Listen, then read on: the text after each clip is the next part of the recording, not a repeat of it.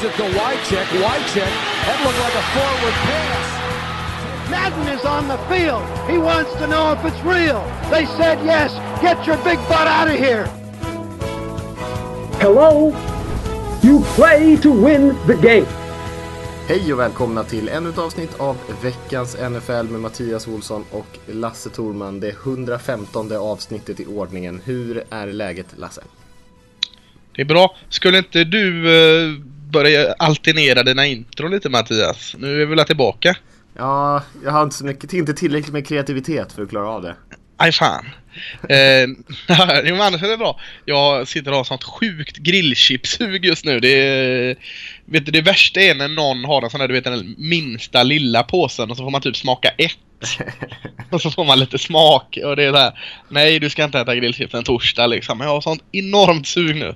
Så vi får försöka döda det genom att ha en riktigt intressant podcast istället. Ja, det är lite tease i de där små påsarna. Jag käkade nyss ja. en Gorbys pirog faktiskt. Det var ett tag sedan. fan. de och Billys panpizza är, det är inte kul alltså. Nej, jag sitter på jobbet och det, vi har en sån här liten kyl med liksom mat om man inte har fixat sig någon ordentlig lunch eller så. Då var det ungefär Gorbis eller panpizza man kunde välja mellan där. Så tog jag ändå Gorbisen före Billys. Mm. Ja, det, det var bra val ändå. Mm. Eh, vi ska ha gäst idag Lasse. Det var ett tag sedan. Vi ska med Magnus eh, från redaktionen där på NFL Supporter snacka lite om hans eh, resor till, eh, eller hans resa ska man säga, till Baltimore här och, och en del annat runt omkring det. Så det blir lite extra Ravens-snack idag. Men, eh, ja, tänkte du säga något där? Nej, jag tänkte bara be om ursäkt i förväg att jag kommer säga Baltimore väldigt mycket. För eh, vi får skylla på delen av landet jag bor i. Men eh, jag vet mycket väl att det är fel. Men eh, det började som en kul grej att säga det och sen blir det så. Så att eh, ni behöver inte skicka arga insändare. I know. Eh, och innan han kommer så ska vi i alla fall ta lite nyheter och snacka lite om eh, senaste helgen av NFL fotboll här som var väldigt spännande ändå. Så vi kan väl börja med den kanske stora snackisen just nu. Det är att Jared Goff som valdes först i draften, quarterbacken i Los Angeles Rams, kommer starta sin första match här nu i helgen faktiskt mot eh, Miami Dolphins. Eh, de har ju varit det sämsta passanfallet i NFL med Case Keenum där som quarterback. Men många tyckte väl att de gjorde rätt kanske som lät Goff vila lite och, och lära sig tills han var redo och så. Men nu eh, så var det väl kanske svårt att undvika det mycket längre eh, med tanke på hur det såg ut på plan där. Så han kommer starta nu i alla fall. Alltså. Mm, eller så kanske han är redo nu. Vem vet? Ja. Eh, det känns väl ganska...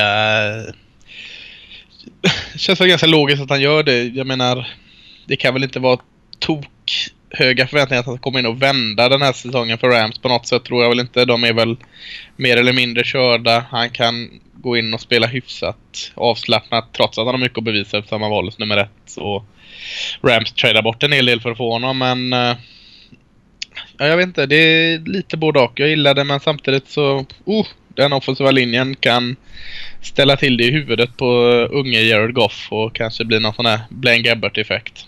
Mm. Men någon gång måste han ju ändå spela. Eh, man lär sig ju ingenting eh, när man sitter vid sidan av. Eller man lär sig ju någonting gör man. Men ja, man, lär, man lär sig så väldigt mycket fortare när man väl är inne och spelar i alla fall. Så är det såklart. Så vi får se hur det går för honom. Mot Dolphins i alla fall ett okej okay motstånd. Det kommer ju lite tuffare motstånd längre fram där för Rams. Eh, eh, också quarterback-nyheter här. Eh, fick ju Tony Romo i Cowboys eh, väldigt mycket cred här i veckan. Han hade, kallade ju till presskonferens där han var väldigt känslosam eh, och eh, gjorde klart att han kliver, ta, kliver bak lite grann nu och lämnar över eh, jobbet till eh, Dak Prescott. Trots att Tony Romo nu är på väg tillbaka så, så kommer han eh, vara backup till Dak Prescott här nu för Dallas Cowboys framöver. Och Eh, fick ju som sagt väldigt mycket beröm för hur han skötte den där presskonferensen och sådär. Pratade väldigt mycket om hur jobbigt det var för honom. Eh, men att eh, Prescott ändå har liksom gjort sig förtjänt av den här chansen. Han pratade också lite om sin egen upplevelse när han kom in som ung, odraftad quarterback och fick chansen och folk som hjälpte honom där på vägen. Eh, och han kunde relatera till det på något sätt. Mm, eh, ja, jättefint. Jag är inte så överraskad. Eh, jag är ju eh, väldigt förtjust i Tony Romo. Både för den delen och hans spel på plan. Eh, så jag fick det väl bara än mer bekräftat. Eh, tycker dock att... Eh, ah, Jag vet inte om den var nödvändig. Jag har inte helt gett upp eller slutat hoppas och inte bestämt mig om jag vill ha kvar Dak Prescott eller Tony Romo. Eh, det logiska i mig säger ju att rida ut den, eh, det som är hett nu men eh, fan vad jag kommer ihåg hur bra Tony Romo var när han var hel. Eh, man kan inte bara sopa det under mattan. Eh, men, men eh, jättefint var det. Hade inte förväntat mig så mycket annat från en eh, väldigt fin människa. Oj, det lät väldigt eh, seriöst men Men en väldigt fin idrottsman då får man säga. För, för det är han ju och tycker alltid han har varit. Så nej, det var bra. Jag tänkte på den... Nog när Terrell Owens grät i någon intervju. That's my quarterback! Ja. den, var lite så. Men nej, det är stort. Nummer nio är, är stor. Ja, nej men det var fint. Jag håller med om det. Och, eh, det är ju såklart, eh, han har ju rätt också. Prescott har ju gjort sig förtjänt verkligen att få spela vidare. De har vunnit åtta raka matcher nu i Dallas och, och det skulle ju väl vara underligt kanske om man petar den killen som ändå har eh, varit en av de stora anledningarna till att man har vunn- vunnit de här eh, åtta matcherna. Och liksom håller på och rör till det i någonting som funkar väldigt bra just nu. Men det är väl inte omöjligt att vi får se Romo senare här på säsongen eller kanske i slutspelet. Man vet ju aldrig vad som händer i den här ligan. Eh, alltid mycket skador och sådana här saker. En hyfsad backup att ha just nu i alla fall. Ja, det får man väl säga. En hyfsat dyr backup också. Ja.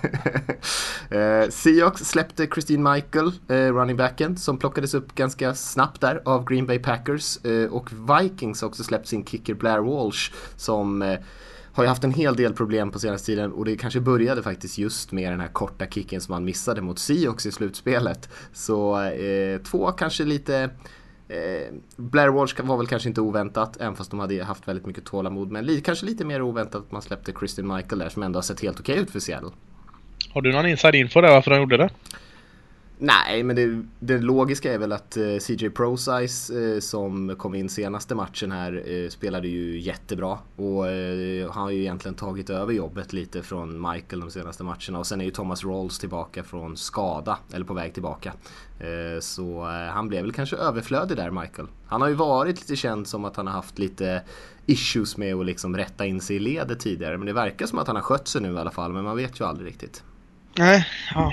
Hur går det för han, eh, han han draftade, Arkansas running backen? Jag blandar alltid ihop vem av dem som gick vart. Alex Collins tänker du på? Ja, just det. Han har inte sett sådär jättevass ut, han har haft lite fumble-problem och, och inte varit lika produktiv som de andra i alla fall kan man säga. Ja, okej. Men annars är det inte så mycket att säga om det där. Kanske kan han ge en liten kick till Packers eh, springspelare. Han är ju lite av en, eh, ett explosivt litet klot, Christian Michael. Trots att han aldrig riktigt fått att stämma 100% kanske. Valdes i andra rundan va? Av Seahawks en gång i tiden. Ja, Eller var det till och med första? Nej, andra var andra rundan. Ja, Eh, så han har ju potential, men eh, Ja. som sagt inte riktigt fått det att stämma. Eh, kan... han är kass. Han var dålig han var Cowboys. Ja, där var han inte länge nej. Nej. Nej, det stämmer. Eh, Pittsburgh Steelers, Lasse, har ju tappat eh, Cameron Hayward nu som inte kommer spela något mer den här säsongen. En pectoral injury, som det heter. Eh, utan att jag ska försöka översätta det för eh, snyggt. Så eh, eh, en jättestor förlust, kanske deras bästa linjespelare i alla fall. Ja, verkligen. Eh, inte alls bra. Eh, har väl inte så mycket mer att säga om det. Det är, det är väl deras, en av deras ledarfigurer på försvaret och det med en del rutin så aj, aj, aj. Mm. Ja, det har inte sett jättebra ut för Steelers på senaste tiden heller. Så det här kanske inte riktigt är ett steg i, i rätt riktning. Men vi får se hur de... Tuit har ju spelat bra. Så vi får se hur de Mm. lyckas fylla upp efter honom där. Eh, sista grejen vi kan bara eh, tipsa om eller uppmuntra er att göra är väl egentligen att gå in på eh, daytona.se slash podcastpriset och rösta på veckans NFL där i, i eh, svenska podcastpriset. Det är bara att söka fram podden där och man kan rösta en gång om dagen eh, så blir vi glada om ni gör det. Eh, det är väl inte världens viktigaste sak kanske men kanske hjälper det någon att, att eh, hitta den här eh, podden som inte har visste att vi fanns kanske. Så daytona.se slash podcastpriset. Vi har också twittrat ut och facebookat ut länken där.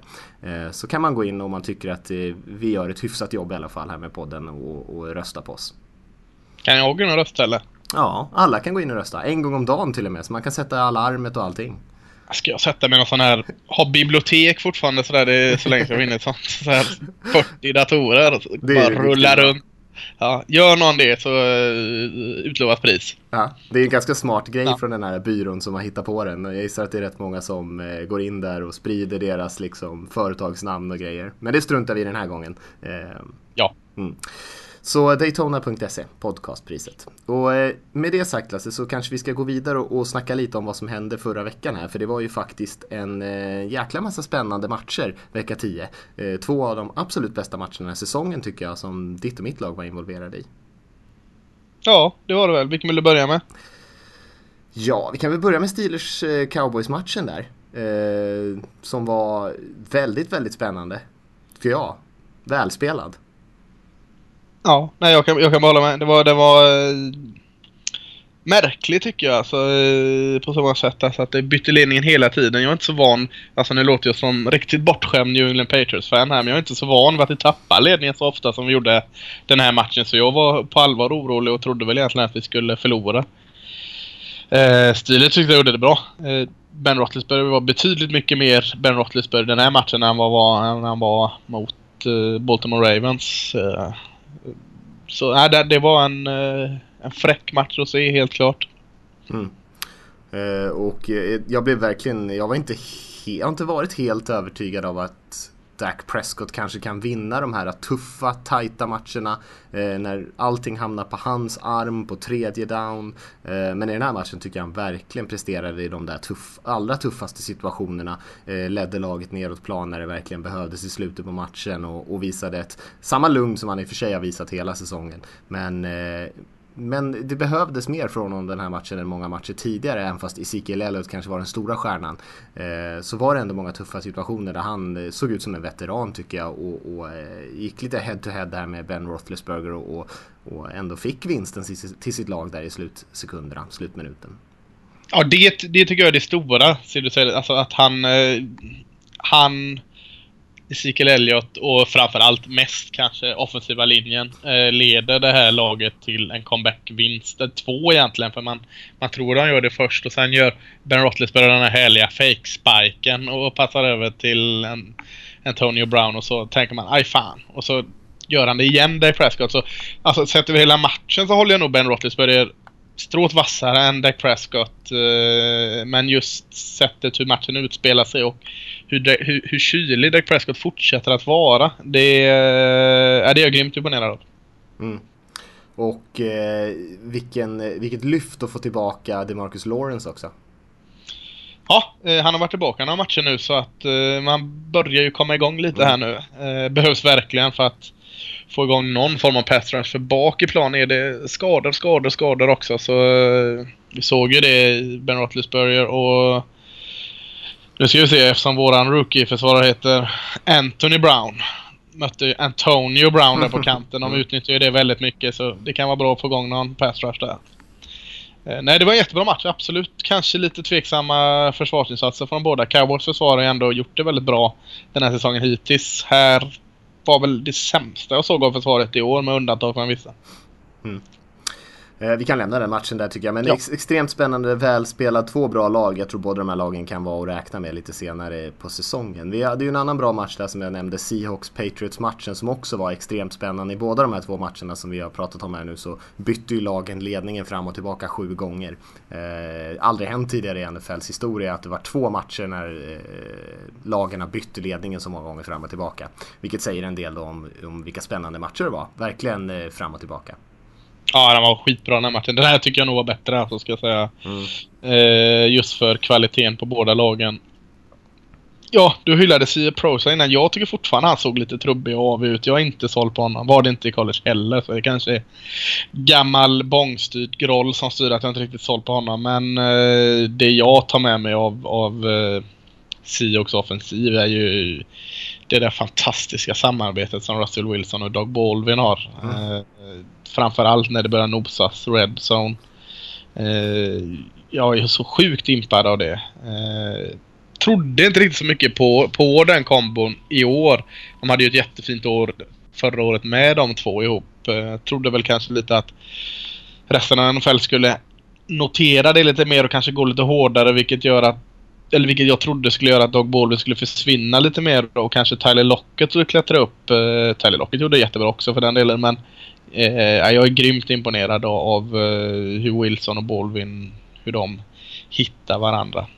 Ja, det var jag läste någonstans att eh, om man går tillbaka till de här 16 senaste matcherna eller någonting så har eh, Wilson när han passar till Doug Baldwin en passer rating på typ 133 eller något sånt där. Så de är väldigt effektiva, inte alltid så flashiga. Nu var det ju en hel del touchdowns i den här matchen, eh, dem emellan.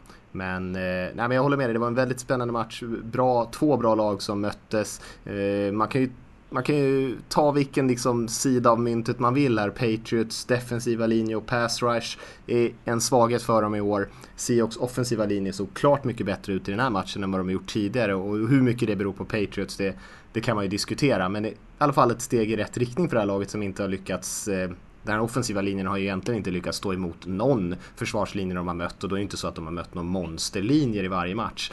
Eh, så det var ju ett positivt steg var de så bra offensiva linjen ändå alltså. Jag vet inte hur långt ner i skiten du har varit med Seahawks offensiva linje. Ganska långt ner. Ja, det kan vara så. För jag tycker alltså, jag, jag skulle snällt säga att han gjorde en okej okay insats. Jag tyckte Rob Ninkovic kom igenom lätt på gånger och min gamla favorit från college, Trey Flowers, eh, hade väl... Mm. Ja, 2-6. Han var väl på och nosa på mer kan jag tänka mig. Men tyckte han gjorde det väldigt, väldigt bra eh, och kom igenom kanske lite för lätt emellanåt. Eh, men, men med det sagt, jag, jag, jag är så bortskämd med Dallas Cowboys offensiva linje som jag ändå kollar mest på. Så jag kanske har sagt, lagt ribban lite högre än, än standarden. Ja visst. Okej okay, ett stort steg skulle jag säga för, för den här offensiva linjen i alla fall. Det var inte total katastrof. Och man lyckades Nej. ändå springa bollen hyfsat. Och det har man inte gjort i någon annan match. Så Eh, Eh, på det sättet var det ju. Extremt spännande, kom ner till verkligen de sista sekunderna där med Patriots på fyra förs försök nere på typ två linjen en eller två linjen. Och lyckades inte få in den där sista där. Och eh, påminde ju väldigt mycket om Super Bowl när Patriots vann senast. Mm.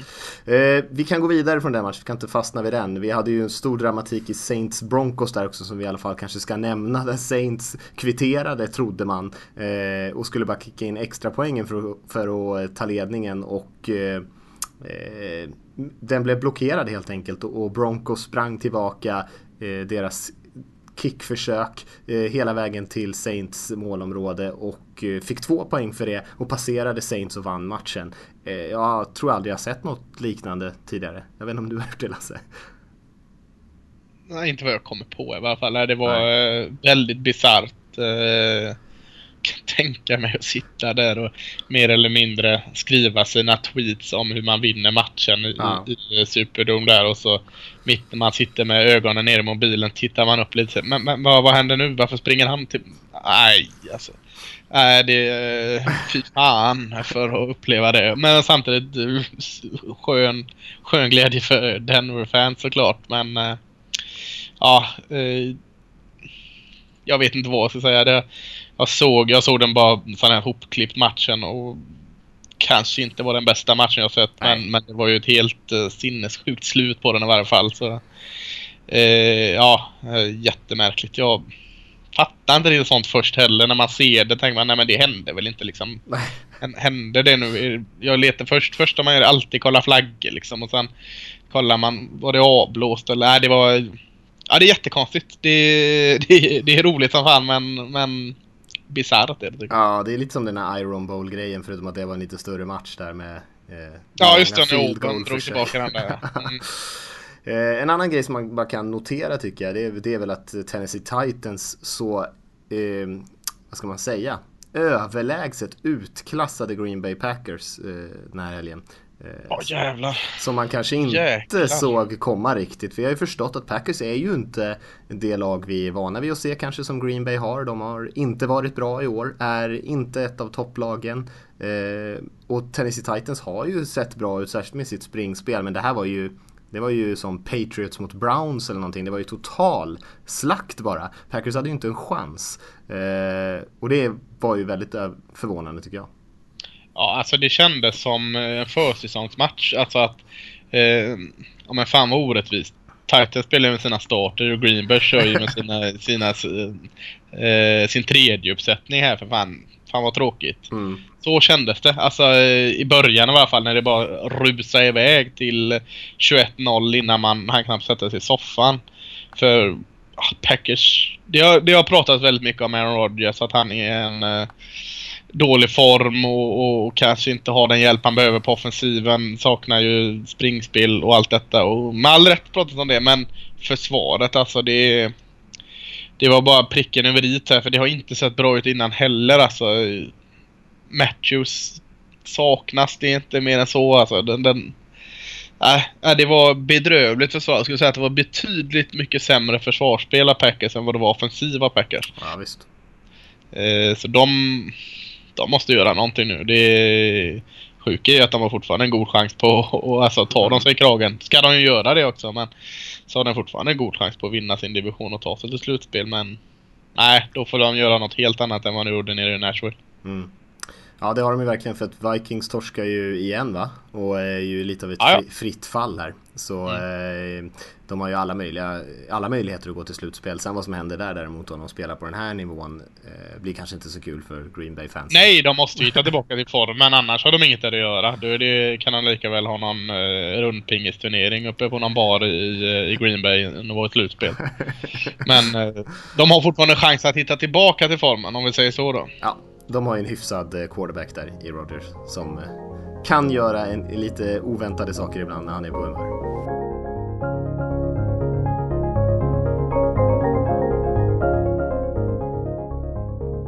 Ja, då är vi tillbaka och som vi sa i början där så har vi med oss en gäst idag, Magnus Adolfsson som är en del av redaktionen där på nflsupporter.se. Tjena Magnus! Hej hej grabbar! Tjena, Kul att vara med.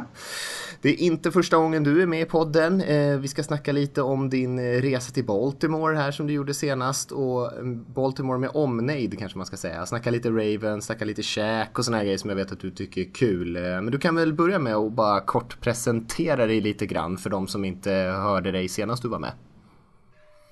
Jag är Magnus Adolfsson då och har, jag är väl främst ett Ravens-fan, eller främst ett NFL-fan. Har haft en Ravens-blogg. Hade en, eller har fortfarande en Ravens-fansida på Facebook som jag driver lite vid sidan. Men sen, så sen i somras då på NFL Supporter. eh, Som skribent och det är en rolig utmaning. Eh, Många som är duktiga som är med och jobbar kring det så att det är det är inspirerande. Och även ja. jag och Mattias är med också. Glöm inte Ja, oss. nej. Och även jag då. Ja. Det är en, en, en härlig skara som är med. Ja, precis. Nej, men det är ett bra gäng och det är en, det är en rolig utveckling på det man började för. Jag vet, inte, det är väl en tre, fyra år sedan snart. Eh, Vi kan väl, eh, kan du inte berätta var du har, var du har varit någonstans? För det vet faktiskt inte ens jag. Jag har varit i Charm City. Eh, på östkusten, Baltimore. En timme norr om Washington DC. Jag var där över valet så det var lite speciellt. Eh, var där och kollade på två matcher som Ravens spelade då. Hemma mot Steelers och hemma mot eh, Cleveland Browns.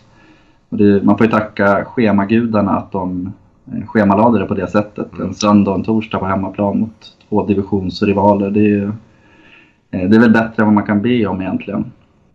Eh, Perfekt. och det är väl där vi har varit kring. Man flyger till Washington och sen så är det i Baltimore. Det varit rätt intensivt. Vi kom dit på, mm, ja hur blir det, lördag natt till lördag kväll. Och sen var det upp, ställa om dygnet direkt och sen upp på, på söndag morgon och, och dricka öl och tailgata. Eh, Sen var man rätt mör på Ja, söndag. det såg, såg jävligt trevligt ut på de eh, tailgate-bilderna där. Såg jag du Alltså, jag, jag måste berätta om Ja, mina, mina nya vänner. Alltså det, Ja. alltså man, man har ju en bild av dels amerikaner, de jag träffat, supervänliga, verkligen inbjudande. Eh, men sen de, jag träff, eller började prata med en, eller började prata låter lite konstigt, men han hörde av sig en man där, Rick, även kallad The Poetic Justice, eh, som är någon form av superfan. Han hörde av sig när han fick reda på att jag skulle komma till, till deras stad och att Hur fick jag reda på det då? Går det sån här sus i Baltimore nu kommer, nu kommer Alltså, Sverigefraktionen? Nästan så är det faktiskt. Alltså, de är väldigt glada i internationella gäster. Men nej, det var på ett eh, Raven Nation på Facebook. Så, var det, så skrev jag bara för att få lite tips om vad man, skulle, vad man inte fick missa när man var där. Och då, då var ju Rick en sån sak som man inte skulle missa tydligen. Eh, han hörde av sig och sa att ja, men det är bara att komma förbi på, på tailgate. Och man har ju en bild av att det ska vara en grill och lite, lite annat. Men det här var ju bussar som de hade pimpat upp med Ravens färger och eh, sätena var ju, det var ju sydda matchtröjor från, från både Colts-tiden och från Ravens-tiden. Och den här eh, Rick, ja, Poetic Justice och eh, hans vänner, vissa av dem är ju med i Hall of Fame för fans. Det är också i Campton. Så att de visade upp sina Hall of Fame-ringar och delade ut samlarkort. Och alltså det var verkligen, man stod bara och gapade. Det är Det var- helt sjukt. Ja, alltså det, man, jag tror inte att de jobbar. Jag tror att det är deras, det är deras sysselsättning att vara superfans. Eh, har väldigt mycket kontakt med spelarna och deras eh, ideella organisationer och hjälper till kring det. Han, han tog ju, ja, i Sun Raven Anda tog oss under vingarna och fick följa med in på arenan och till deras platser precis bakom spelarnas, eh, Ravens, eller hemmalagets eh, sida. Nere vid planen. Där stod han där och pekade vilka man skulle kolla på. Steve Bishari och, eh, som är ägaren då. Och alla tv-personligheter som var där. Så att det, var, det var riktigt, riktigt häftigt. Visst är det så att några av de här superfansen är väl till och med anställda eller i alla fall får någon typ av ersättning från laget? Ja, de här hade inte det. Nej. Eh, Men han sa det att det fanns eh, runt om i, runt om i nationen, då, i ligan, så fanns det de som hade det. Mm. Men de såg runt 12-13 matcher, vilket är ganska bra jobbat med tanke på hur stort det landet är. De reste tre, fyra, tre, fyra gånger per, per år på bortamatcherna. Hur var, hur var eh, staden då? Den enda bilden jag har av Baltimore det är liksom The Wire men det kanske inte är Ja, den som... det, den första människan jag träffade det var ju någon som kom upp och ville tigga pengar. Och han var inte, han var inte låg. Eh, men han var trevlig och det, det var överlag så var alla väldigt trevliga. Och det kanske inte är eh, den glamorösaste staden. Även fast eh, Inner, Inner Harbor där är downtown är, den, är- det, där har han rustat upp och det är jättefint. Eh, men den är, den är rätt, ja, Charm City, den är rätt charmig faktiskt. Mm. Det är en blandning av eh, så industrialism och någon form av modern getto, eller modern ruffighet. Mm. Eh, där Stringer Bell köper en lägenhet. Ja, var- precis, Det, är så, precis. det enda är ju också det jag kopplar där. Ja, ja, men de står där uppe och kollar ner. Ser ganska fint ut. Ja, i- samma parkeringsgarage han blev skjuten i sen. Och det, bredvid vårt hotell så var det faktiskt ett som såg ut ungefär som det i serien. Så jag, jag vet inte om det kanske var, kanske var det. De har inte byggt färdigt än i alla fall.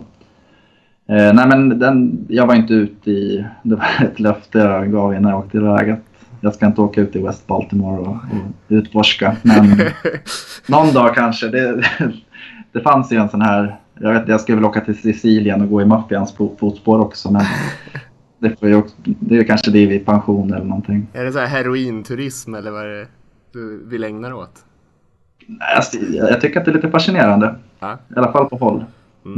Men eh, det, det sa ju även de boende där att håll det, don't get, out, get into the hood. Mm. Och jag, ja, det, den kommer ganska fort och tätt in på stadskärnan enligt alla där. Och när man kom till hotellet på natten där så, eller kvällen så, så skulle ju portieren, han ville ju följa med ut när vi skulle ut och handla så att vi inte skulle gå vilse. Eh, Men över, överlag så, så kan jag rekommendera, det finns eh, Fells Point, ett i- om man gillar små pubbar med livemusik så är det supercharmigt. Eh, mycket restauranger och så. så att, och plus att det är ganska... Man kommer direkt från I-95, motorvägen in där, så kommer man direkt in i downtown. Och vi bodde precis vid, vid hamnen och därifrån var det 20 minuters promenad förbi eh, Camden Yard som är en härlig tegelbyggnad till baseballarena och sen ligger M&T Bank precis bredvid. Så att det, det ligger rätt fint och det är smidigt och enkelt att hitta. Vi, eh, de som hängde med på Instagram fick ju se lite bilder där från eh, Mm. innan matcherna och under matcherna. Så här, hur var själva matchstämningen tycker du? Den var bra. Det var, det var bättre än vad jag trodde. Man har, jag har fått höra när man har pratat med, med folk där att det kan vara ganska dött och så. Eh, Men det, sen var det ju Steelers och Browns som var på plats. Så det, det var ju, framförallt Steelers-matchen så kändes det att det var, det var en rivalitet och det lät konstant. Eh, Så att det, var, det var bra tryck. Mycket borta fans eh, på plats? Eller? ja, det, de här gula handdukarna. De, fast de slutade veva med dem rätt så snabbt. Eh, jag tror att Steelers hade väl två first downs första tre kvartarna. Ja, det var en tuff dag där mot Ravens Ja. försvar. Ja. Ja, Ravens försvar var ju magnifikt i, i båda matcherna egentligen. Men det var, det var mycket, och det var ganska, det hotellet vi bodde på var även Steelers, många Steelers-fans som bodde. Så att där på morgonen så var det, då kom det ju, det var Steelers-tröjor i hissen ner till frukosten och de satt där och eh, det var smockfullt. Och även efter matchen när man var tillbaka på hotellet så satt jag och pratade en hel del med supertrevliga de också. Så att det, eh, har inget negativt att säga om det laget heller. Eller dess fans. Men eh, alltså om vi kollar lite i backspegeln. Hur... eh, För de flesta ändå som varit med ett par år så förknippar man ju med Baltimore Ravens med eh, hela den här Ray Lewis-eran och, och eh, Reed och Suggs och Nata och det. Var det så du blev eh, Ravens-frälst eller hur kom det sig att du hejar på Baltimore? Ja, det är det vi pratade om tidigare, The Wire. Att jag, Och jag tyckte de spelar väl lite som The Wire också. Att det, det var inte speciellt snyggt. Alltså när man började kolla för, det är snart tio år sedan. Eh, det fanns liksom inte, det var inget flashigt på något sätt. Utan man, man kunde vinna matchen med 10-6 eller 9-6 eller 13-0. Och då var det gärna två defensiva touchdowns. Eh, så det, det var väl den, jag vet inte, jag har en, någonstans så har jag dragit mig till lag som inte är så enkla att hålla på kanske. Eh, Newcastle i Premier League och, och lite så. Degerfors i svensk fotboll. Eh, men, det, nej, men jag tror att det är hela den, den här attityden och eh, jag vet inte, det är någonting som, som triggar. Sen färgen lila kanske. Eh, Baltimore är gärna kända för att vara eh, östkustens Degerfors. Det är ju det, det, det är sen gammalt så att eh, jag förstår kopplingen. Men, eh, men jag tänkte alltså en liten eh, historieåterblick. Ravens är ju inte så gamla. N- När, när var det de bildades? Som, eh, 96. Då, då var det ju, då var det ju, egentligen så skulle de ju vara typ, typ Baltimore Browns. I och med att Art Modell valde att eh, plockar med sig sina Cleveland Browns till Baltimore. Med en ny arena och hela den biten. Eh, men då fick eh, staden Cleveland eh, tog ju hela, hela den cirkusen till rätta för att få behålla namnrättigheterna. Så Cleveland fick väl tillbaka sitt lag 99 tror jag. Så att därför vart det en, då vart det en, en ny franchise så att säga istället för, för en gammal. Just det, men de är inte helt nya. De hade ju eh, Baltimore Colts där. När var det de la ner? Var det 80, 80-tal? Ja, jag tror att eh, sista året var 83. Ja, jag tror Indianapolis, det var väl 84 de var först. I mars 83 eller 84 flyttade de. Eh, och då hade de ju funnits i, i Baltimore i närmare än 30 år. Jag tror att det var på 50-talet de grundades. Mm. Och det är ju ofta en... Bilden av Ravens är att det, att det är ett nytt lag. Och, men allt runt omkring, det har ju funnits med länge. Det är ju sedan 50-talet. Alla fans, det, det är ju alla... De flesta som levde då höll ju på Colts. Mm. Eh, Och framför arenan så är ju, då finns Johnny Unitas. Eh, den, en av de främsta quarterbacksen i historien finns ju avbildad bredvid den Ray Lewis då, som fick sin staty där förra året. Så det, finns ju en, det finns ju tradition och historia i, i staden. Sen att Ravens har 20 år, eller det här är 21 säsongen. Eh, Jag tror att jag såg någon ganska intressant fakta att senast Dallas vann sju raka matcher, då existerade inte Ravens, Panthers, Ja, ja, ja. Det. Buccaneers och var det något annat nytt lag. Nej. Eh, Nej men så att de, de, de har ju, Colts har vann väl Super Bowl på 70-talet och så det finns ju en tradition i staden av, ett, av att ha ett NFL-lag. Och det märks. Om vi Mm. hoppar till, eh, till årets säsong då. Vad ser du där? Vi snackar ju om försvaret lite grann som har spelat väldigt bra men eh, annars har det varit lite upp och ner va? Det har varit, alltså det har väl varit ganska lika hela tiden bara att man inte har vunnit. Eh, Första, jag tror att tre matcherna vann man. Då spelar man inte speciellt bra. Sen kom det fyra raka förluster där man inte heller spelar speciellt bra. Och framförallt så var det offensiven som, som inte, inte funkade. Ehm, och det var väl ganska väntat någonstans. Att, man ser förra året var det, det var, gick 5-11 och alla var skadade och ingen var bra. I år så... Det är många, eh, ja, jag vet inte, laget känns... Eh, kanske inte det man drömmer om när man tittar på åldersstrukturer och sånt. Om man ser på stjärnorna. De flesta är ju gamla och kommer från skador. Och de unga har inte riktigt hittat rätt än. Men nu är man ju med. Visserligen har man väl haft näst lättaste spelprogrammet fram till nu. Sett till hur de andra lagen har gått. Och jag tror man har det tuffaste här, härifrån och in i mål. Så det, det ska ju mycket till för att eh, det ska hamna i ett slutspel. Men någonstans, det kändes lite som att de här två segrarna mot Steelers och Browns, att det, det kanske vände lite. Sen är det väl lätt att bli blind av att när man möter Browns kanske, men mm det var ändå någon, någonting, någon, någonting släppte lite och det, de fick ihop det lite bättre. Sista segern, eller segern mot Steelers där blir ju väldigt viktig. för det får man ju anta att Steelers kommer vara med och konkurrera om den här slutspelsplatsen. Så man har den där tiebreaken där är ju eh, ganska bra. Nu vet man ju inte hur det går ja. i den andra matchen men, eh, men eh, det var ju en viktig seger i alla fall. Det var, hade vi förlorat den, eller vi, hade Ravens förlorat den så hade säsongen varit över. Då hade man kunnat släppa resten av matcherna i stort sett. Eh, så att den var ju extremt viktig och det, det märktes i, i arenan att det var, det var väldigt spänt inför. Eh, men nu är Steelers befinner sig i, i samma läge egentligen. Och de har väl, har väl Browns den här helgen så att de har en, en språngbräda där. Men de har förlorat fyra raka. Och det är ju första gången under hela Tomlin-eran som de gör det. Och Ravens hade fyra raka förluster första gången under Harbo-eran. Så att, eh, AFC North har inte gått som man kanske hade trott på förhand. Är det någon, eh, är det någon spelare som eh, du har sett eller uppmärksammat som de flesta kanske inte känner till som eh, är bättre än vad många tror? Dels så finns det en, Tavon Young, rookie-ikonen från Temple. Mm. Som, jag tror, han är väl 5'9 eller alltså en, en, liten, liten plutt. Men han har varit väldigt, väldigt bra och honom tror jag att de flesta kommer känna igen förr eller senare. Sen så finns det två spelare som är två odraftade. Den ena är Zach Orr som är tredje året han spelar. Han tog över lite förra året efter Daryl Smith och han har varit, eh, han har varit väldigt bra. Eh, in, inside linebacker.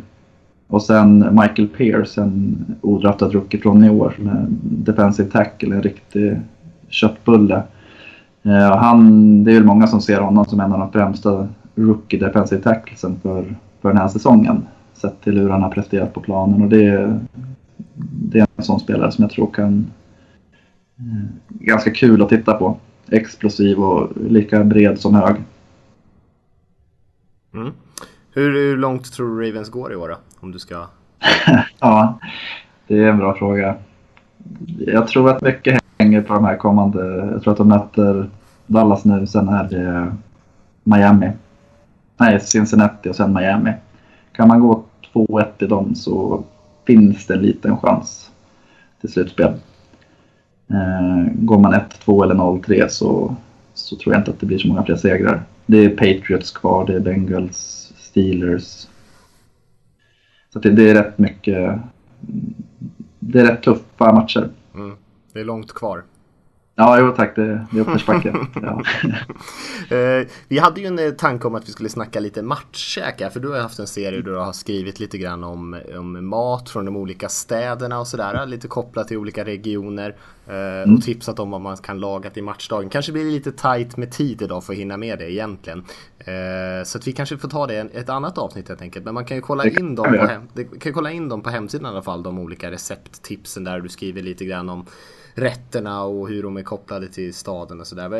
Men vi kan, du kan ju kanske säga någonting om vad man käkar i Baltimore om man ska kolla på fotbollsmatch? Eh, ja, allt möjligt. All, alltså det, det var det jag sa på den här tailgaten så fanns det jag tror det fanns det fem olika soppor bara. Eh, sen var det kycklingvingar till höger och vänster och korv med bröd och allting. Men det traditionella är ju, det är Baltimore är en hamnstad så det är ju det är mycket skaldjur och fisk. Jag äter inte skaldjur och fisk. Så är, men krabba och crabcake är väl det, är det alla säger när man är där. Att vad ska jag äta om du ska gå och äta crab, crabcake? Eller steamed crab. Mm. Eh, ska vi ta och hoppa in och snacka lite, för du kan väl sitta kvar Magnus och snacka lite om eh, helgens matcher och sådär va? Absolut. Ja, och då tycker jag nästan att vi gör det. Vi, vi skulle kunna köra så här att vi, ehm, vi väljer varsin match som vi tycker är lite extra intressanta. Och sen så eh, dyker vi ner i, dem, i den en liten stund. Eh, och så nöjer vi oss med det sen. Eh, som ett sätt att liksom kika framåt på vecka 11. För det finns en del spännande matcher. Och du kan väl börja Lasse nästan. Ja, hur ska jag spela ut detta nu då? Jag vill ju inte bränna den matchen och tar jag inte den så kanske inte den väntar. det är taktiken. Nej, ja, nej men jag, jag står fast vid att jag tycker det är jävligt spännande att följa Tennessee Titans just nu. Mm. Eh, som vi var inne på innan i podden, krossade de. Lekte gjorde de. Det är fan ännu mer fint. De lekte med Green Bay Packers förra veckan eh, och är 5-5 och möter nu Colts, inte Baltimore Colts utan Indianapolis Colts i uh, Indianapolis. Uh, båda kommer från vinst. Båda ligger och skuggar uh, Houston i divisionen. Colts 4-5, Tennessee 5-5. Uh, ska bli lite spännande att se här nu vad om Tennessee kan följa upp den här uh, anstormningen som man hade, ändå hade sist. Uh, att springspelet så domineras mot Green Bay kanske inte var så överraskande trots att det ändå är fortsatt väldigt imponerande. Men uh, jag tycker det såg ovanligt lätt ut i luften också. Alltså Mariota och uh, vad heter han? Tyrenne Walker. Mm. Hade ett jättefint samarbete där. Uh, känns också något som jag har fått för mig och för mig att jag har läst det någonstans att det var väldigt delat i sina innan. Man spelade inte för varandra. Försvaret så hade en eget omklädningsrum och offensiven hade ett eget. Nu känns det mycket mer som det är laget Tennessee Titans här. Tänkte på det med den här eh, Tyler Lawan-utvisningen. Han left tacken som kanske inte helt rätt råkade putta till domaren lite för mycket och åkte ut. Men, men just att han blir så jävla fly förbannad att någon hoppar på hans QB, Marcus Mariota, och eh, finner sig inte det tycker jag är lite talande ändå för vad Tennessee är på väg. Så, så den matchen tycker jag ska bli, ska bli jäkligt rolig att se vart den bär an. Det kan också vara en, en, en härlig match i matchen mellan Lack och Mariota där eh, mot lite skakiga eh, passförsvararen då. Så vem vinner luftfighten där? Det känner jag på den matchen. Mm, viktig fight i den divisionen. För att eh, det är väl de här två lagen som kanske i alla fall just nu eh, tillsammans med Texans där ser ut att kunna vara med och utmana. Mm. Eh, det känns det väl som, jag, vet, jag tänkte bara en sista på den. Att ja. Det känns väl som en sån här match där eh, som Colts brukar vinna. Mm. Men att i år kanske pendeln svänger över. Mycket möjligt. Ja, Colts är så jäkla, alltså varannan, varannan omgångslag det här. Jag tror de har vinst, förlust, vinst, förlust, vinst, förlust, vinst, förlust eller något sådant. Eh, så med experten i mig då tolkar ju då att de förlorar eftersom de vann förra veckan svår. Det är, det är experttips om något. Mm. Så du tror på Titans, vilket jag tror Magnus på då? Ja, bra fråga. Jag, jag tror... Det känns som att Colts brukar vinna de här matcherna, men jag, jag tror också på Titans. Jag tycker att det, det är dags nu. Mm. Säger jag Colts då bara för rolighetens skull. Har du någon match Magnus som du tycker ser extra spännande ut? det, det, här kan ju bli en match som kommer vara extremt tråkig att se på egentligen. Men eh, självklart ska det bli kul att se Goff mm. i LA mot eh, Miami. Och vad han kan göra och om det här är någon form av... Är han redo eller är det, är det Jeff Fischer som känner att det inte går att... Det går inte att bromsa längre. Eh, plus att det är en ganska viktig match för vinnaren, vinnaren här kommer ju faktiskt att vara med i wildcard-racet i, i vardera konferens. Mm. pratas ju inte så mycket om Miami, eller kanske det gör det kanske bara att jag som har zoomat ut det, men de har ändå fyra raka vinster. Mm. Och en eh, Jajajaj som är i läskigt galen form. Eh, så inte bara, självklart tycker jag också att anledningen att man kikar lite extra på den är ju för att se vad Jared Goff kan bidra med i Rams bedrövliga offensiv. Men, men även utan Goff, så att de hade fortsatt köra med Case Keenum där så hade det varit en intressant match att se för att Dolphins just nu är i ett riktigt bra flyt. Mm. Ja. Kör du Magnus. Fortsätter. Jag, jag tänkte säga att eh, framförallt så blir det kul att se vad, vad deras eh, defensiva linje kan hitta på mot en svag offensiv linje och rookie, corner, eller rookie quarterback. Mm. Det, det, kanske kan vara... Få börja prata om Sue igen. Mm.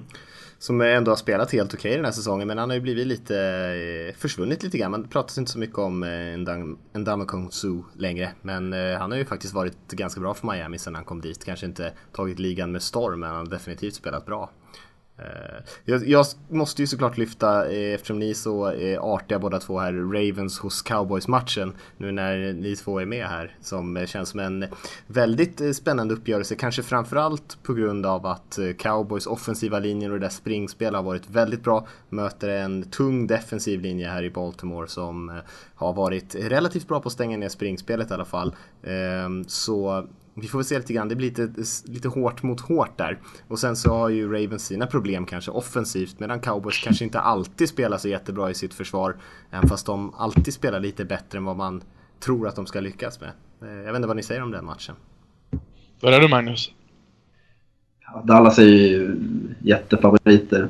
Eh, hemmaplan och allt. Men eh, chansen är ju att man stänger ner Zeke Elliott. Och Ravens har släppt till, jag tror att det är 70 yards per match efter marken. Så det, det är nyckeln såklart. Hur, hur man kan stoppa det och hur, vad det kostar att stoppa det. För måste man fylla på med 8-9 man hela tiden så kommer ju Dak Prescott kunna göra grejer. Så det, just den fronten med Brandon och, och nämnde Pierce blir jätteviktiga. Tim Jörningen. Jag tror så här att eh, Baltimore vinner den här matchen. Att Baltimores offensiv kommer vinna över Dallas defensiv. Det är jag ganska säker på. Baltimores offensiv är inte den bästa på något sätt eh, som de ser ut i år. Men Dallas defensiv såg betydligt sämre ut sist. De har jättestora problem bak i plan med skador. De har Morris Claiborne skadad som gjorde en jättesäsong i år. Helt plötsligt så var han värd eh, att plockas nummer 6 i draften. Barry Church, safety, där är borta och Scandrick lite 50-50. Så Flacco har, har möjligheten här nu att och, och bomba ut en del på om det är Smith eller, eller eh, Wallace här. Eh, jag tror det är fördel Baltimore Ravens offensiv mot Dallas defensiv. Så långt kan jag gå. Men sen är ju den stora frågan hur ska Baltimores riktigt duktiga försvar som ändå är deras signum eh, i år och har varit väldigt länge stoppa Dallas Cowboys offensiva linje. Jag säger offensiva linje för då får du Dak Prescott och Ezekiel Elliot på köpet med den offensiva linjen. Hur ska de lösa det? Och, och om man stoppar för mycket i boxen, hur... Eh, då har du Des Bryant där ute som eh, såg väldigt bra ut mot Pittsburgh och Cole Beasley och, och Jason Witten eh, känns också just nu i en väldigt god form. Så att det tycker jag är fighten. Jag, jag, jag, tror, jag tror att Baltimore vinner Baltimores offensiv slår Dallas försvar, tar vi bort det i ekvationen. Så, så man, fighten i den här matchen är Baltimore Ravens försvar mot Dallas Cowboys offensiv. Och det kommer göra roligt. Jag tror inte det kommer bli någon utklassning. Jag, jag sätter lite skrällvarning. Jag försöker inte vara någon sån här liksom som går ut och försöker tona ner att Dallas är bra. De är ju självklart favoriter. Men jag har också väldigt svårt att, att Dallas ska på något sätt sweepa hela eh, AFC, eh, alltså hela den divisionen. De har ju slått både Pittsburgh, Cleveland och Cincinnati här. Så nej, jag tror det kommer bli tufft, men eh, ja, och, och framförallt tror jag det kommer bli en jättebra match. Sen är det väl första gången, så nu är väl Roma ska väl dressa upp va? Eller har jag missförstått det? Uh, säg så ja. Jag, jag, jag vet det inte, det svänger så mycket kring Roma här just nu så jag vet inte riktigt vad som är sant och inte sant. Men det blir väldigt intressant att se hur Dak Prescott hanterar att nu, nu finns det faktiskt en, en ganska rutinerad ersättare att slänga in om han börjar. Hela den här the mind game kommer ju bli lite annorlunda för honom. Mm, absolut. Han har känt så jäkla stabil tycker jag mentalt. Känns ja. som att han, inte, han blir inte berörd av någonting. Så att, uh, jag tror han klarar det bra. Ja, det, det går bara att imponeras av, av den killen.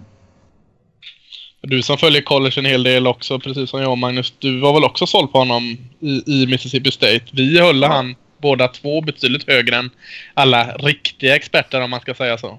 Ja, jag, hade, jag har kollat de här koskällorna i Mississippi State i tre år och det var stor andel, eller stor orsak till det var ju just att Dak Prescott var så kul att se på. Det, är, det första som man tänker på när man tittar på honom är att han, det är en ledare. Det spelar ingen roll vad, mm. han, vad han har bredvid sig så kör han sitt, sitt race.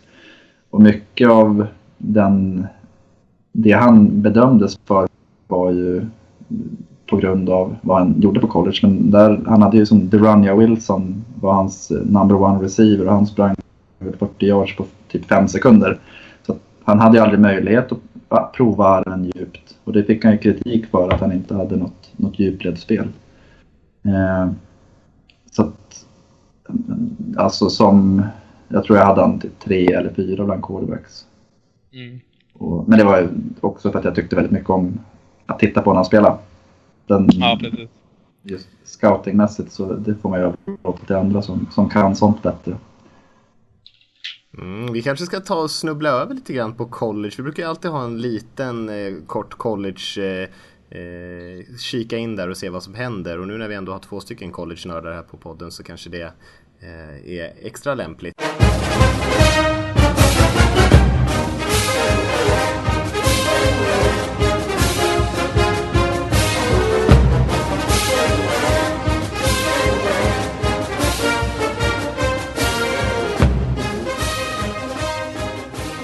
Väl ta och, och, eh, ta lead där lite grann. Vad är det som är på gång i collegefotbollen?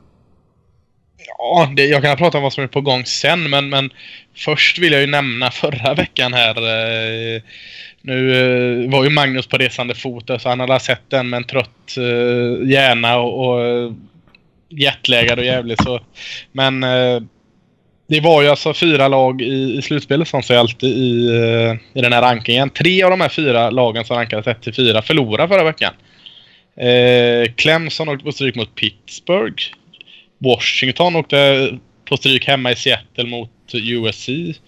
Och så är det kanske mest överraskande Michigan här som har sett, förutom Alabama, ut som verkligen ledare i landet. Åkte på stryk mot Iowa. Eh, så, så helt plötsligt så är det en jäkla getingbo där uppe. Eh, Alabama går ju inte att röra. Det är ju någon form av, eh, alltså... Ett NFL-lag. Ja, precis. Ja, den har ju tagits upp några gånger om du ställer det sämsta NFL-laget mot det bästa i college. Självklart så borde ju NFL-laget vinna, men eh, ska man någon gång dra den här jämförelsen så vill jag se Alabama Crimson Tide mot Cleveland Browns och se vad som händer där. För just nu är det, det är män som leker med pojkarna Alabama spelar. Eh, men, men detta har gjort till att det är lite mer spännande eh, nu. Vi har, vi har istället för att ha fyra tydliga lag så är vi uppe i åtta, nio lag som helt plötsligt kan börja nosa på slutspel. Eh, nu tror jag väl inte att det kommer sådana skrällar den här helgen. Alabama möter en, en liten, liten skola, Chattanooga. Eh, skulle, skulle Chattanooga vinna det så eh, då lägger jag ner allt form och kallar mig expert. Alltså för att det, det, eller jag kallar mig inte expert, men att på något sätt säga att jag kollar och vet något om college. För att vinner Chattanooga det, då är det någonting jävligt tydligt jag har missat. Och sen har du ja, du har Clemson, Michigan, han ligger kvar där uppe trots att de förlorar för att vi hade ingen klar ersättare. Vi hade Louisville tar igen, men, men Louisville har förlorat sin till mot Clemson. Washington har åkt ut och, Wisconsin, Penn State. Det är de här lagen, det är ett litet getingbo där uppe och just nu är väl Alabama säker. Men sen är det, har du en förlust till där uppe så eh, då kan det bli jobbigt att komma med. Visst är det så i Big Ten va, att eh, om Ohio State slår Michigan och Penn State vinner ur så kommer Penn State vinna div den divisionen och få spela Championship-matchen. Ja, Tack. det är något sånt. Det, det är helt galet. ja, det kan bli en ganska intressant avslutning. Ja, Penn State som är, har varit lite under... Det är en gammal klassisk eh, skola också, Penn State. Värda att nämna i samma mening som de här Ohio State och Michigan, de här stora stolta skolorna i norr. Men efter det här, eh, de fick väldigt stora sanktioner på sig, vi behöver inte gå in på varför just nu, men och fått ta in färre antal scholarship-spelare och har slått lite underifrån de sista fyra, fem, sex åren. Men i år, där egentligen ingen trodde på dem speciellt eh, i år heller, så har de helt plötsligt börjat dundra upp här. De slog ju Ohio State till exempel. Eh, och, det är många sådana här små eh, ekvationer inom ekvationerna som leder till slutsatser eller inte slutsatser just nu. Den här veckan som är, för att inte göra det tokrörigt, så den här veckan som är just nu, det är också veckan före den här veckan där allting händer. Vi har matcher, vi har Ohio State åker till Michigan State till exempel. Michigan State är inte bra i år. Men en sån match kan allt hända. Du har Har du några andra Magnus? Har du Oklahoma och West Virginia? En jättespännande match i Big 12 men det ska mycket till om något av de lagen tar sig till slutspel. USC, UCLA spelar ju också. Det var väl en sån match man kanske trodde skulle vara större. Ja, och framförallt trodde man kanske att UCLA skulle vara eh, kanske nära på att ta slutspel. Nu, nu har USC spelat eh, jättebra de två Los Angeles-skolorna där eh, som möts i, i Pasadena på, på klassiska Rose Bowl. Eh, men så den här veckan, jag trodde ju förra veckan att det på något sätt var lugnet före stormen. Då åkte tre och fyra eh, slutspellag på stryk. Så frågan är vad fan som händer den här veckan. För veckan efter denna, om vi ska försöka knyta upp den här sjukt röriga säcken som jag har eh, skakat på nu. Efter den här veckan, då, då kommer alla de här stora jäkla matcherna som är som man reser över kontinenten för att se. Eller på det. Du, du har Michigan, Ohio State, du har Auburn, Alabama, du har uh, you name it. Hur många stora matcher som helst. Så hur bygger lagen upp för den här sista veckan innan de här conference-finalerna spelas? Och det, ja, det ska bli jäkligt. Med Chattanooga. Ja, Chattanooga. Kan Chattanooga eh, ställa till det för stora starka Alabama så de kommer till någon form av underdog i Iron Ball mot Auburn? Jag hoppas. Mm. Mm. Eh, och, eh, vi ska ta och runda av podden, börjar komma upp i lite minuter här. Vi ska ta en sista fråga här. Eh, som, eh, det är egentligen två frågor och eh, tycker att vi kan svara på dem egentligen alla tre. Och eh, det är en fråga från Per som skriver Tjena grabbarna, tack för en grym podd. Skratta varje gång man hör Lasses reaktion på smeknamnet Matte. Som, som det var inte, inte, inte det galnaste smeknamnet i, i världshistorien. helt sjukt. Helt sjukt. Över till frågorna. Vilka tränare bör få, få kicken efter säsongen? Som det ser ut nu blir det Cleveland som får välja först i årets draft. Vem bör de ta? I NFL pratas det mycket om OC och DC. Vilken OC respektive DC tycker ni har gjort bäst jobb hittills? Och med bästa jobb tänker jag förvandlat en rätt kast defensiv eller offensiv till en fungerande lagdel. Ha det bäst Per. Och vi kanske ska skippa frågan om draften där, men kanske ta i alla fall och nominera varsin tränare som bör få kicken och kanske varsin OC eller DC som har gjort ett bra jobb i år. Jag vet inte vem som vill börja. Lasse, du kanske kan få börja då? Ska jag få börja sparka folk här? Mm, sparka folk. Jag får bara, jag får bara ta en. Ja, Fan, jag vill sparka. Jag, jag, fem stycken. Eh, jag misstänker en annan kommentar, så jag säger... Eh, jag säger Marvin Lewis i Cincinnati Bengals. Eh, han har inte kommit längre med en så bra truppen att han har imponerat i grundserien och så har han eh, inte tagit det längre i slutspelet. I år imponerar han inte i grundserien heller. Jag tycker på något sätt, jag har inget alls ont om Marvin Lewis. Tvärtom så smågillar jag honom lite men det kanske är dags för något nytt in i Cincinnati Bengals för att, att väcka liv i en så stark trupp. Så jag säger Marvin Lewis. Magnus? Eh, då tar jag en annan gammal Ravens-koordinator i coach Chuck Pagano.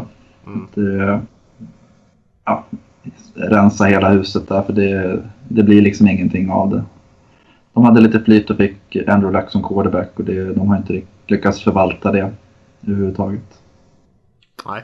Eh, då säger jag John Fox då. Kanske lite oväntat i Bears där som ändå är en bra tränare men de bygger om där och eh, Foxy är ingen framtidscoach direkt. lite uppe i eh, åren. Och det känns som att när man ändå byter ut quarterbacken, för det kommer man väl göra med Jay Cutler där, så kan man byta tränaren på samma gång. Varsin OCDC då? Kanske jag ska börja den här gången då. Jag kan lyfta upp eh, Jim Schwartz i, i Eagles som coachar deras försvar där. Som... Det är ju inte ett kass försvar. Du skulle ju ta ett kast defensivt som man har gjort. Fan, det är ju grymt. Och de var inte bra i fjol.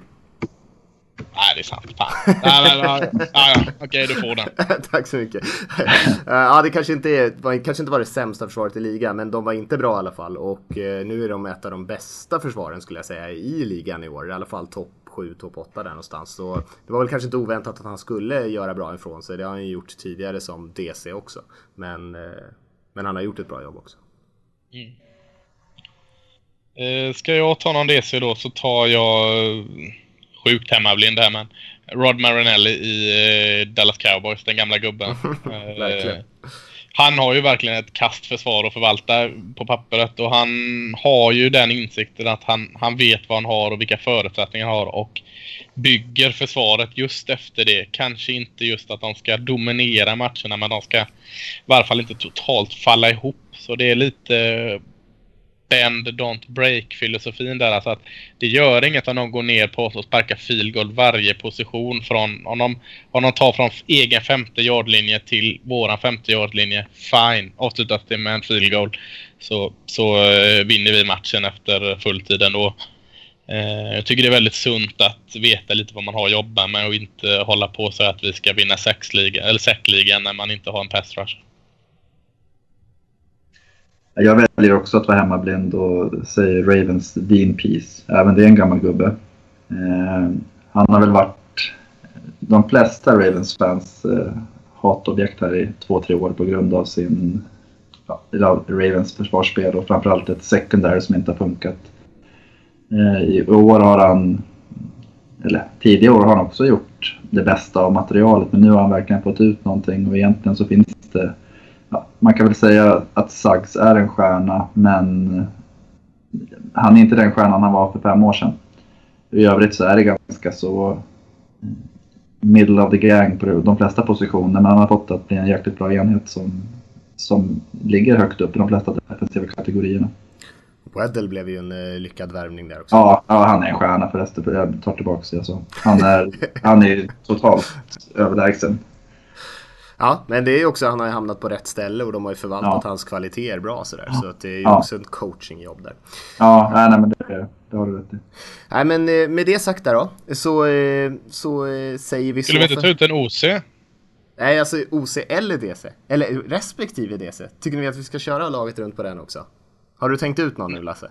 Nej, det behöver vi inte göra. Jag bara... ja, men kör en OC då. Ja, jag vill, ha, jag vill lyfta fram Terror Bisk i, i Tennessee. Eh, så bara, bara stryka under att han vågar gå mot strömmen med den här osexiga, eh, hårda jävla springfotbollen. Det tycker jag är kul att se. Det behöver inte alltid vara något nytt eh, påhitt som leder till framgång. Så han ska få lite cred. Hur mycket det är hans förtjänst det vill jag inte stryka under, men han är trots allt på pappret OC.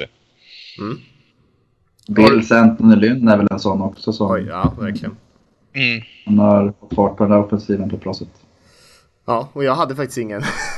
Nej, då, uh, det, hade, det hade jag inte tänkt på. Men uh, vi tackar för den frågan. Podcast at nflsupporter.se om man vill skicka in en fråga. Uh, ska jag fundera ut en OC till nästa, jag behöver en vecka. Mm. Så säger vi så för den här gången. Glöm inte att gå in på daytona.se slash podcastpriset och, och rösta fram veckans NFL om ni tycker att det är, vi gör ett hyfsat jobb i alla fall. Vi får säga tack till Magnus för att du var med den här gången. Säkert mm, inte verkligen. sista. Kul att vara med. Mm. Så säger vi så för den här veckan så, så hörs vi nästa vecka. Gött, nu ska jag gå och äta grillchips. ha det bra allihop.